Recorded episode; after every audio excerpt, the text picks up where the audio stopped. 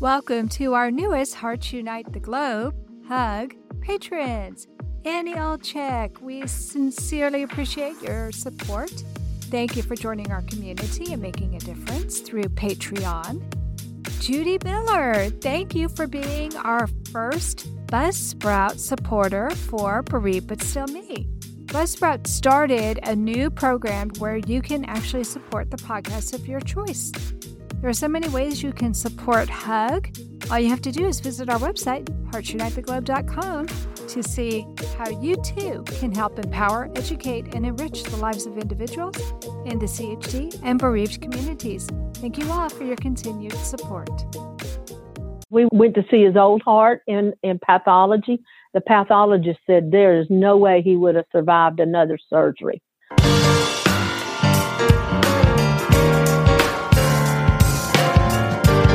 Welcome to Heart to Heart with Anna. I am Anna Jaworski and the mother of a son with a critical congenital heart defect. He has had three open heart surgeries, and Alexander is my inspiration. He's also the reason I am the host of your program. Today's program is Baby Heart Transplant Miracle, and our guest is Susan May. We'll start today's program by learning a bit about Susan and her immediate family in segment one. In the second segment, we'll talk about life after transplant. And in the final segment, we'll learn about what it has been like for Susan to watch her son grow up, get married, and have a baby of his own, all while continuing to live with his original transplanted heart. Susan May is mom to Nick, who is 32 years of age. He was born with hypoplastic left heart syndrome, transposition of the great arteries, coarctation of the aorta, and a septal defect. He had three heart surgeries one at five days, one at three and a half months, and one at one year of age prior to receiving a heart transplant just before his second birthday. Nick is one of the first children in the United States to receive a heart transplant and is the fifth longest living transplant recipient. Today, he is married with a daughter. Susan has written a book about her son's heart journey with a revised edition released in 2021. Susan also writes professionally and has written 40 books in total, including a nonfiction book about a World War II flight surgeon and 33 medical romance novels. She has three other children and eight grandchildren. She likes to travel, read, and sew. Welcome to Heart to Heart with Anna Susan. Hi, thank you for having me. I'm so excited to have you on the program today, Susan. This is going to be so much fun. Oh, I'm looking forward to it. Okay, well, let's start by talking about your son and the congenital heart defects that he was born with. We know that he had surgery really early, but this was 32 years ago. So I'm curious did you find out in utero, or when did you find out that Nick had a heart defect? I didn't find out until he was about 12 hours old. The pediatrician called me to the ICU and told me that there was something wrong with Nick's heart, that he was not getting blood flow to his fingers and his toes, and that he mm-hmm. had called an ambulance from the Children's Hospital in Atlanta, and that Nick would be going down there. It was a complete surprise. We had no idea. And at that time, they did not do ultrasounds on babies routinely. It was mm-hmm. considered a extra if you just happened to want to know what the baby's sex was. And mm-hmm. my husband and I didn't have the money for that sort of stuff. And we were happy with a surprise on what the sex was. So we got more surprise than we intended to get, I assure you. And 32 years ago, the quality of the ultrasounds wasn't that great anyway. Oh no, now you can look at the babies and tell all kinds apart and look oh, at yeah. the heart and tell whether mm-hmm. the divisions in the heart and that sort mm-hmm. of stuff. No, ultrasounds were not that good. They were more of black blobs. No, right? Yeah. yeah. Where now they're actually colored up and you can see them on Facebook if you want to. I know. know. They even have 3D imaging. Isn't that amazing? Uh, oh, yeah. It is. It is. And I can remember when Nick was in a study for 3D imaging just to do the hearts and do Doppler imaging, and now that's a routine thing. Mm-hmm. Our goal has been that if Nick can survive till medicine catches up with him, I actually thought medicine would surpass him by now. We continue to kind of be on the cutting edge of things. Yeah. But they've come a long way. They really have in 32 years, yes. It's just right there with him. It, it really is amazing because if he had been born just five years earlier, he may not have made it, Susan. If he had been my oldest child, they would have given us two choices. One was to take him home to die. The other was to leave him in the hospital to die. They would have Mm. never even offered us an opportunity for Nick's original surgery. So, in that aspect, we were really fortunate. And we were very fortunate that just the year before, Dr. Kirk Kanter, Nick's heart surgeon, was at Emory and Egleston. He did adults and pediatrics at the same time. At Mhm. the hospitals are just across the street from each other. So he walked over and we were real fortunate he'd come to town and was on staff and that he could do the surgery. Absolutely. He's a legend. Yeah, he is. I mean, really, I know his name. I've read some of his research. He's an amazing surgeon. Yeah, That's fantastic. he's retiring in actually a couple of days. Nick and I went to his retirement party a few weeks ago, but that doesn't mean that he's out of our life. I still have him on speed dial when I need him. So I love that. It's so funny how these surgeons and the pediatric cardiologists, they actually become part of our family, part of our extended family, wouldn't you say? Oh, yeah, most definitely. And I think some of that comes in Nick's case from having more than one surgery by the same surgeon over and over Mhm. again. And other parts come from they're proud of their patients and they enjoy seeing their successful patients. Most of the time with pediatrics, you do surgery, you get them well enough, they go home and you don't ever see them again. And Nick grew up in a pediatric hospital, and those people do become friends and family, and you know their children's names and get Mhm. birthday presents and Christmas Mhm. presents and those type of things, attend weddings and all, and become part of their lives, and they become part of yours. Dr. Kirk Kanter, did he do all of Nick's surgeries? Every single one of them. Wow. He did the first one when he was five days old, then the other one at three and a half months, then at one year old, and then he did the heart transplant. And when Nick was 19, he had endocarditis, and Dr. Kanter was there. It was far worse than anything else Nick had ever had for a number Oh of reasons. One was Nick had been sick for like nine months. We knew he was sick. He was going to the hospital. We just did not know what it was. Nothing appeared mm-hmm. as a problem in his blood work, and they were taking blood work constantly.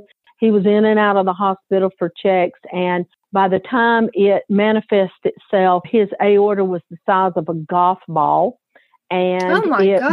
was, yeah. Okay, Alex had an aortic Yes. aneurysm as well, and they had to excise that, and that really was scary. So let me ask you Yeah. real quick. You said Uh-huh. he had a surgery at five days of age. Was that a Norwood or a modified Norwood? That was a Norwood. And then he had a right and left pulmonary repairs. Mm, okay. And then his second surgery was that a bidirectional Glenn? No, he didn't even get to the Glenn yet. His pulmonaries were so narrow, Mm. they repaired both of those. And when he got ready to have a transplant, the debate was whether to have the Glenn, and we never got to the Glenn. He had the transplant. okay. By the time he had the two pulmonary repairs, his heart had taken the licking. And in fact, we went to see his old heart in, in pathology. The pathologist said there is no way he would have survived another surgery.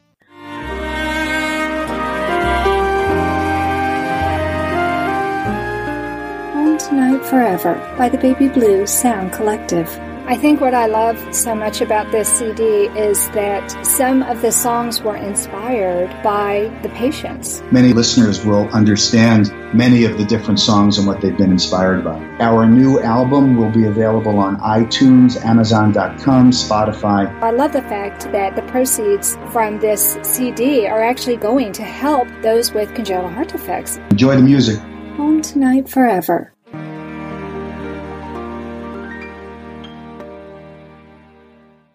This content is not intended to be a substitute for professional medical advice, diagnosis, or treatment. The opinions expressed in the podcast are not those of Hearts Unite the Globe, but of the hosts and guests, and are intended to spark discussion about issues pertaining to congenital heart disease or bereavement. You are listening to Heart to Heart with Anna. If you have a question or comment that you would like addressed on our show, please send an email to Anna Jaworski at anna at hearttoheartwithanna.com. That's Anna at hearttoheartwithanna.com. Now, back to Heart to Heart with Anna. Let's start this segment by talking about life after transplant because let's face it, most of Nick's life, he has had this transplanted heart. So you say he got his transplant before the age of two. We know he didn't have the Fontan, but it sounds like he had a really complicated heart that didn't go the traditional path that children who are born today with a single ventricle heart would go through. Mm-hmm. So tell me what his experience was like. After his transplant, it looked like they had put red lipstick on his lips. It was a difference between daylight and dark. I'd had this blue cyanotic baby who I thought was adorable, you know. And Aww. then I got this pink, beautiful child after transplant. The first year after transplant is very intense, mm-hmm. constantly giving medicine, constantly going to the hospital. And we started out once a week for a month. Then you went out to every two weeks, then out to every month, every three months, six months. And six months was the best it ever gotten. It still is about the best it is. It was very intense. If you ran a 99.5 temperature, which is a nothing temperature, we still went to the hospital because he was immunosuppressed. Then his temperature right. didn't accurately read a normal person's body. There were a number of times that I was driving in downtown Atlanta at 2 a.m. That was not unusual, just Nick and I driving around on our way to the hospital. I remember I missed the last ball game of the World Series when the Braves won the first time because we went to the hospital at 2 a.m. in the morning, and the next night I couldn't keep my eyes open to watch the last ball game. And oh uh, my but goodness. that was, but that was the way life was. But after mm. the first mm-hmm. year, it smoothed out, and we went every six months. It was a real significant day when the transplant coordinator called and said, y'all come down for a biopsy on this day. And I told her, we can't make it that day. We've got other plans. And the hospital had controlled our lives for yeah. years. We went the next week or maybe two days after or whenever. But I learned that the hospital got on my family schedule instead of us being on their schedule. And just it love was, uh, that because that means you got your life back. Uh, yes, we, yes, it controls you enough. Let me put it that mm-hmm. way, because mm-hmm. it was not unusual for us to go off on a trip and I would have to take Nick to an emergency room. I mm-hmm. always knew more than the emergency room doctor did about sure. it. As a general rule, they were really good because I'd call the transplant coordinator and mm-hmm. tell them there was a problem, and they would tell me what test to run. And I got mm-hmm. good enough that I would go in and tell the doctors what test to run. I love it. I, and more than one time I read a chest x ray because I could tell if he had pneumonia or not. Oh. And Dr. Kanter would go, And where is she now? Because we were always off somewhere. But he promised me quality of life with a heart transplant. And I believe that Nick has truly lived quality life. But he, he went and did as a kid and has traveled extensively and still loves to travel. Takes his family and goes two or three times a year. He's gone somewhere with his family, and that's part of living and surviving and doing. And that's what a heart transplant's all about: is making the most of the life you're given. Exactly. Exactly. So it sounds like he went in very cyanotic, very blue, maybe not having a whole lot of energy. And when he came out, he was pink. Did you see his energy level increase after that? Oh, definitely, definitely. But he also has things that are significant to his heart because of his prior physical makeup. He uses one lung mainly. So it makes it difficult for him to Mm. run. In Mm. high school, he was afraid he wasn't going to pass his PE test to graduate because you had to run a mile, and he was afraid he wasn't going to be able to do that, which Oh. he did. He actually ran the mile. His teacher would not have flunked him for it, but he was concerned about it. And I told him go out there and give it his best effort. And he was very proud of himself because he did actually achieve that. But it's That's still amazing. difficult for him to run. But he water skis and snow skis and played tennis on his high school tennis team. And he was able to um, play tennis with one lung. yeah, yeah, yeah. Well, he has both of his lungs. He just gets 80% of his blood flow to one lung and 20% to the other. So that makes it Mm. more difficult for him. Mm. But he wrestled in middle school. So he's Wow. pretty much done what he wants to do within reason. He would have liked to have played football, but instead of playing Mhm. football, he was a manager for the team. So he was Aw. around everybody. He made the most of what he could do. And I encouraged him to do that, obviously, and his daddy did too. He's been pretty successful in that area. Now, he's not an Olympian, but I don't know that he was ever going to be an Olympian to begin with. I So- hear you. Well, it sounds like he was able to experience a lot of the things that boys his age would have experienced in school. What was his self esteem like when he was in high school? Oh, he has good self esteem. I know of a lot of children that cover up their scars and They Mhm. don't- or they, they get wanna- bullied. Yeah, well, I I don't remember Nick ever being bullied, but he was the youngest of four, and everybody pretty much knew his other brothers and sisters. Not that that made any difference. He's never said anything to me about being bullied. He was a little conscious of being different, but by the time he had come up all the way through school, people knew that he had had a heart transplant. And so he found, wasn't fact- afraid to talk about it, Susan? He told people about it because if he had his surgery before he was two, by the time he was in high school and he was in a dressing room with the other kids, his scar would have been fairly significantly faded. Well, actually, he has a scar down the center of his chest, and then one big one around up under his right arm. I think we counted up. He has 28 scars that you Oh can my see, and that goodness. that doesn't count. His, his best friend, when they were in college, used him as his wingman and picking up girls because he told his buddy would tell the girls that Nick had been bitten by a shark, and so. No, that I love it. That me. is such a guy thing. You know, when. Alexander was living in Florida and he would go swimming with his friends and they would say to him, Hey man, what's that scar? He would say, Oh, I got bitten by a shark. That's Yeah. what he would say too. I think it's totally a guy thing. yeah, yeah. Well, and Nick, when he was little, just two or so, we would go to the beach and he went without a shirt. And if somebody asked something about him or said something, I would tell him he'd had heart surgery or mm. after the transplant that he had had a heart transplant. And it was an opening for me to share about organ donation, for one thing. Sure. It also, I thought it taught Nick to share and not be embarrassed by what he had. He still struts around like he's got muscles like some big pro football player, and he doesn't. He's tall and he's tall and thin and lanky, you know.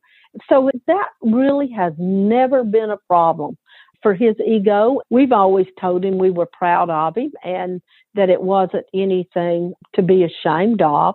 When he goes to the beach now, he still doesn't wear a shirt. I mean, that's not his thing. He looks different. As he grew, some of that left heart issues also with the left side of his body. So his clavicle is shorter, which pulls his shoulder in and Mhm. makes him walk with a little bit of a funny gait. It's all of the left side of his body that manifests itself more at 18. It never showed up earlier than that. As he became into adulthood, it really did. But that doesn't slow him down. He did tell them when he started working full time and he was the boss. He told a couple of the people he worked the closest with that he had had a heart transplant, that if something happened, if he passed out or something odd for them to call 911 right away. That's not his lead line, though. You know, I've had a heart transplant. It's more of after you get to know me, I tell you about it kind of thing. This content is not intended to be a substitute for professional medical advice, diagnosis, or treatment. The opinions expressed in the podcast are not those of Hearts Unite the Globe, but of the hosts and guests, and are intended to spark discussion about issues pertaining to congenital heart disease or bereavement. Anna Jaworski has written several books to empower the congenital heart defect or CHD community. These books can be found at Amazon.com or at her website, www.babyheartspress.com. Her bestseller is The Heart of a Mother, an anthology of stories written by women for women in the CHD community. Anna's other books, My Brother Needs an Operation, The Heart of a Father, and Hypoplastic Left Heart Syndrome, a handbook for parents, will help you understand that you are not alone. Visit babyheartspress.com to find out more.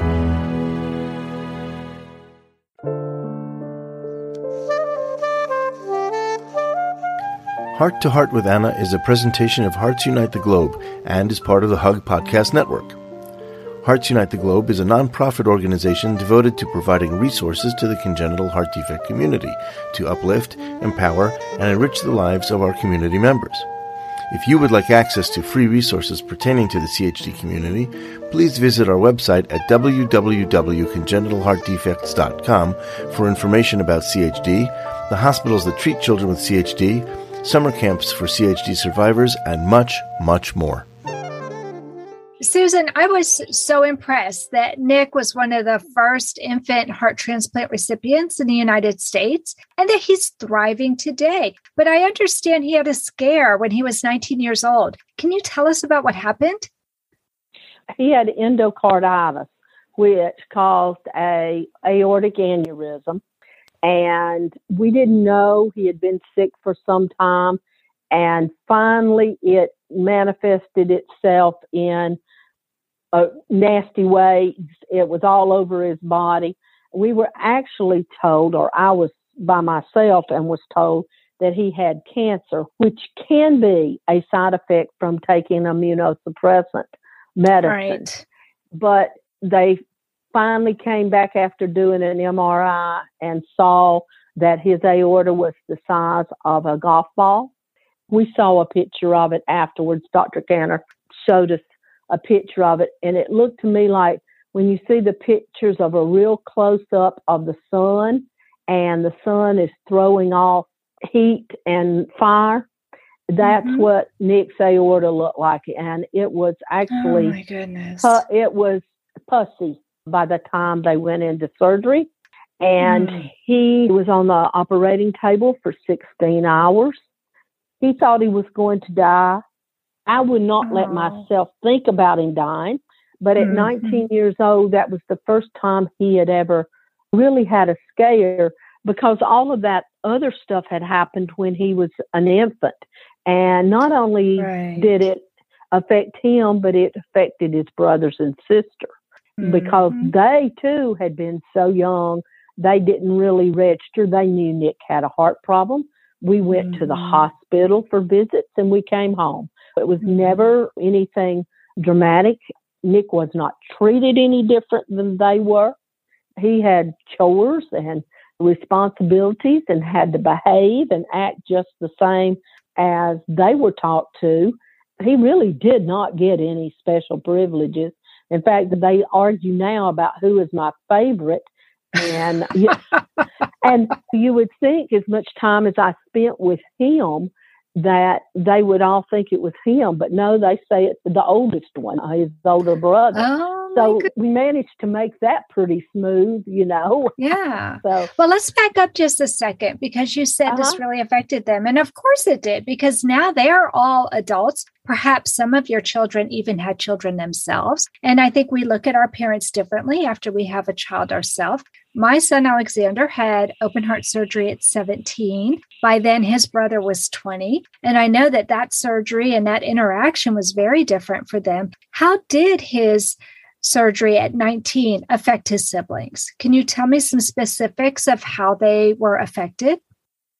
Now, they asked a lot of questions, and the biggest question was, How bad is this? Is he going to die? Those type of questions. My daughter asked more of them. My oldest one was trying to finish up college, and mm-hmm. he was absorbed in that. Not that he was oblivious to what was going on with Nick. It's just that his mind was focused in two different directions, and sure. hers wasn't quite as focused. Plus, being female, she was a lot more mm-hmm. sensitive to that. But yeah, Nick spent three weeks in the hospital before he actually had his surgery and then another mm. week and a half after that. They were at the hospital every other day. And then I have a mentally challenged son also. So they were seeing about their brother at the same time while mm. um, Nick's dad and I were at the hospital with Nick. So your older uh-huh. children were helping to take care of your other son? Yes, yes. Wow. Yes, they were, so they, they really pitched in. Oh yeah, yeah. They took turns and they saw to it that he got where he needed to be and that sort of stuff. While still, you know, they came every other night to the hospital to visit Nick, but it was pretty tough when my daughter curled up in bed with Nick the night before he was to go into surgery. They were all there the day that Nick had surgery, except Drew, the oldest one, who had a class that if he missed, he would lose a whole semester of school.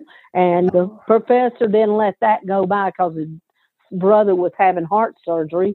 But he oh showed up about midway through the day. But like I said, wow. it was 16 hours worth, so there was plenty yeah. of yeah. time there. It affected the siblings um, that well, time sure. around. To think it about really your did. brother's mortality, that's not something yeah. they were probably thinking about when he was an infant. You were probably able to protect them from that. But once they're older, they are more cognizant of what's going on.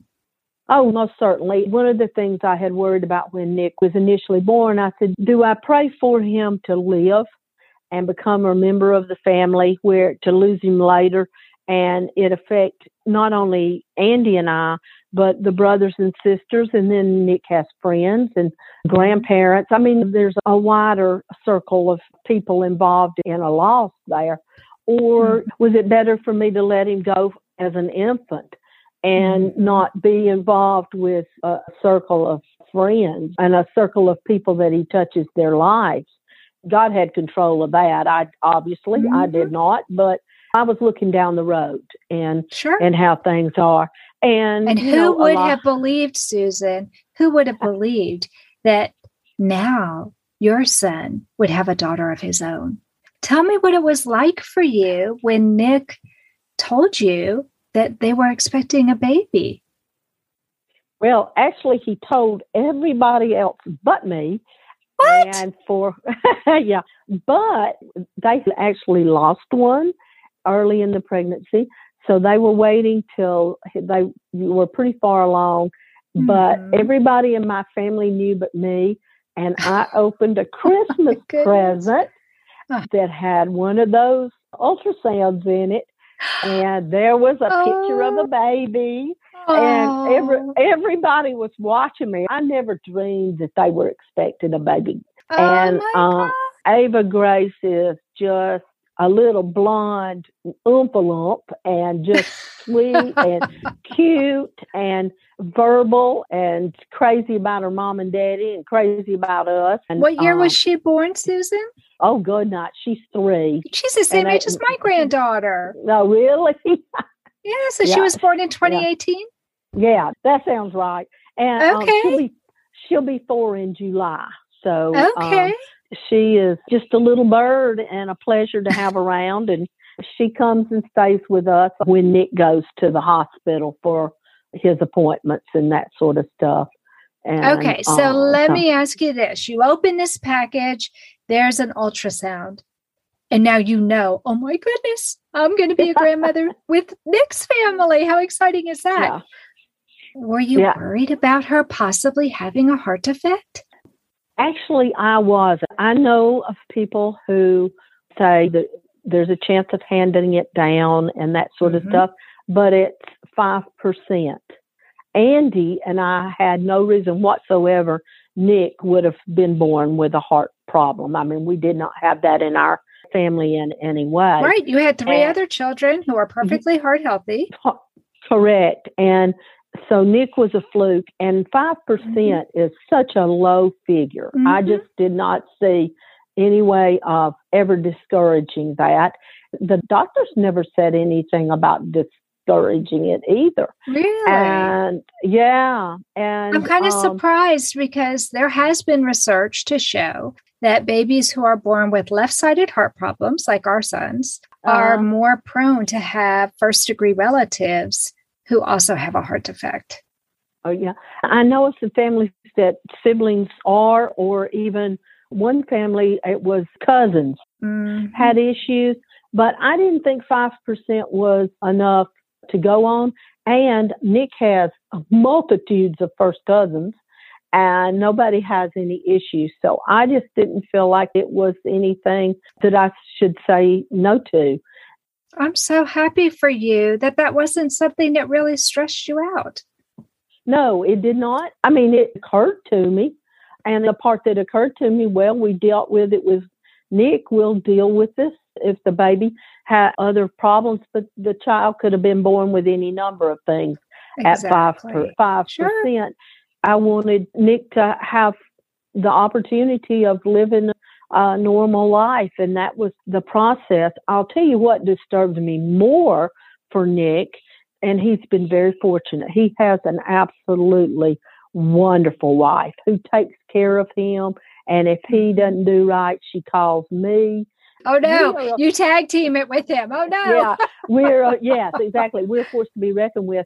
But what does disturb me is the figure that seventy percent of chronically ill heart patients have no significant other, and mm. I think that's a very sad figure because if there's ever a group of people that need to have somebody watching and helping them, I think it's chronically ill heart patients. I'd have to um, agree yeah, with you. I'd have to yeah. agree with you that. So and, you've recently celebrated Nick's 30th heart transplant anniversary, which is so exciting. And you released yeah. a new edition of your book about his heart journey. Tell us about your book. well, I did the first edition was up through Nick being in high school or uh, 18 years old. Mm-hmm. And mm-hmm. for his 25th anniversary, I had a great big old party, and his doctors and nurses and everybody came up and celebrated with us. I decided instead of a party for his 30th that I would do a second edition to his book, which would include the aortic aneurysm and getting married, graduating from college, and having oh, a baby, wonderful. and all of that sort of stuff. Wow. So it comes right up to the immediate time. And his anniversary was March the 21st. So the book came out on March the 21st. And it looked like a really good idea when I first thought about it uh, because I thought, oh, I write, I can whip those 10 years out with no problem at all. But mm. I didn't mm. count on how emotional it would be. It was a little harder than I thought, but mm. I managed mm-hmm. blood, sweat, and tears to have it ready to go on the 21st. And is that the 21st of 2021? Yes, yes. So just so a number of months ago. Correct, correct. Wow. This is Nick's New Heart 30 years and counting. And actually, this coming March 21st, in just eight or nine weeks, he'll be celebrating 31 years with a heart transplant. Time flies, but the book has pictures of our family, and, and this version is a lot more about how a family deals with a chronically ill child as a member. It's Nick's story in particular, but more of the emotion of the family. And in the latter part of the book, I interview the kids about having a chronically ill brother and how they felt and how they dealt with him being sick during the aneurysm. I also interviewed ah. Nick's doctors about how they felt about Nick and how they felt about our family and even So are even, those entirely new chapters that you added to the book? Yes, almost half wow. of the book is entirely new.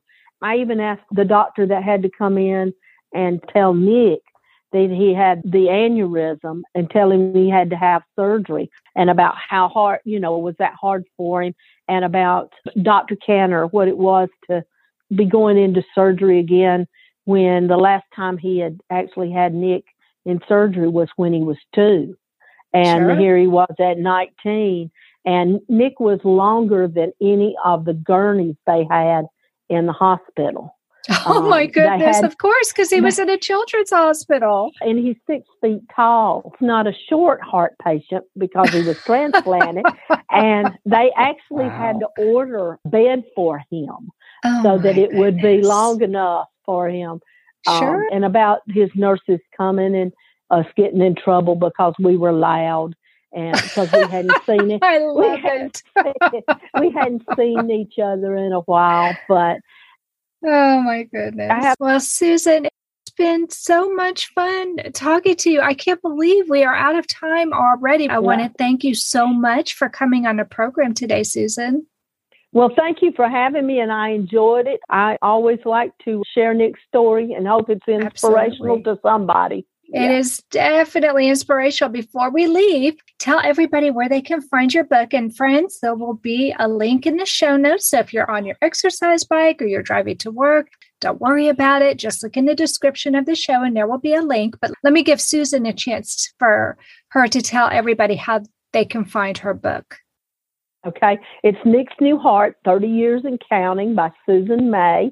And you can get it on Amazon, Kobo, anywhere books are sold, to the best of my knowledge. Okay. And Susan is one of the authors that's part of the Heart Community Collection.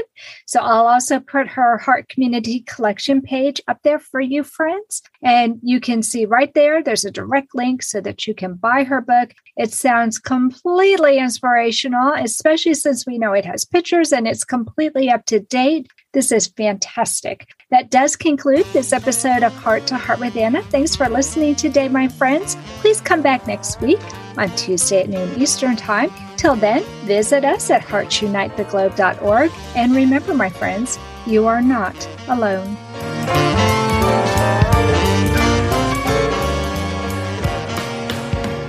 Thank you again for joining us this week. We hope you have become inspired and empowered to become an advocate for the congenital heart community. Heart to Heart with Anna with your host, Anna Jaworski, can be heard at any time wherever you get your podcasts. A new episode is released every Tuesday from noon Eastern Time.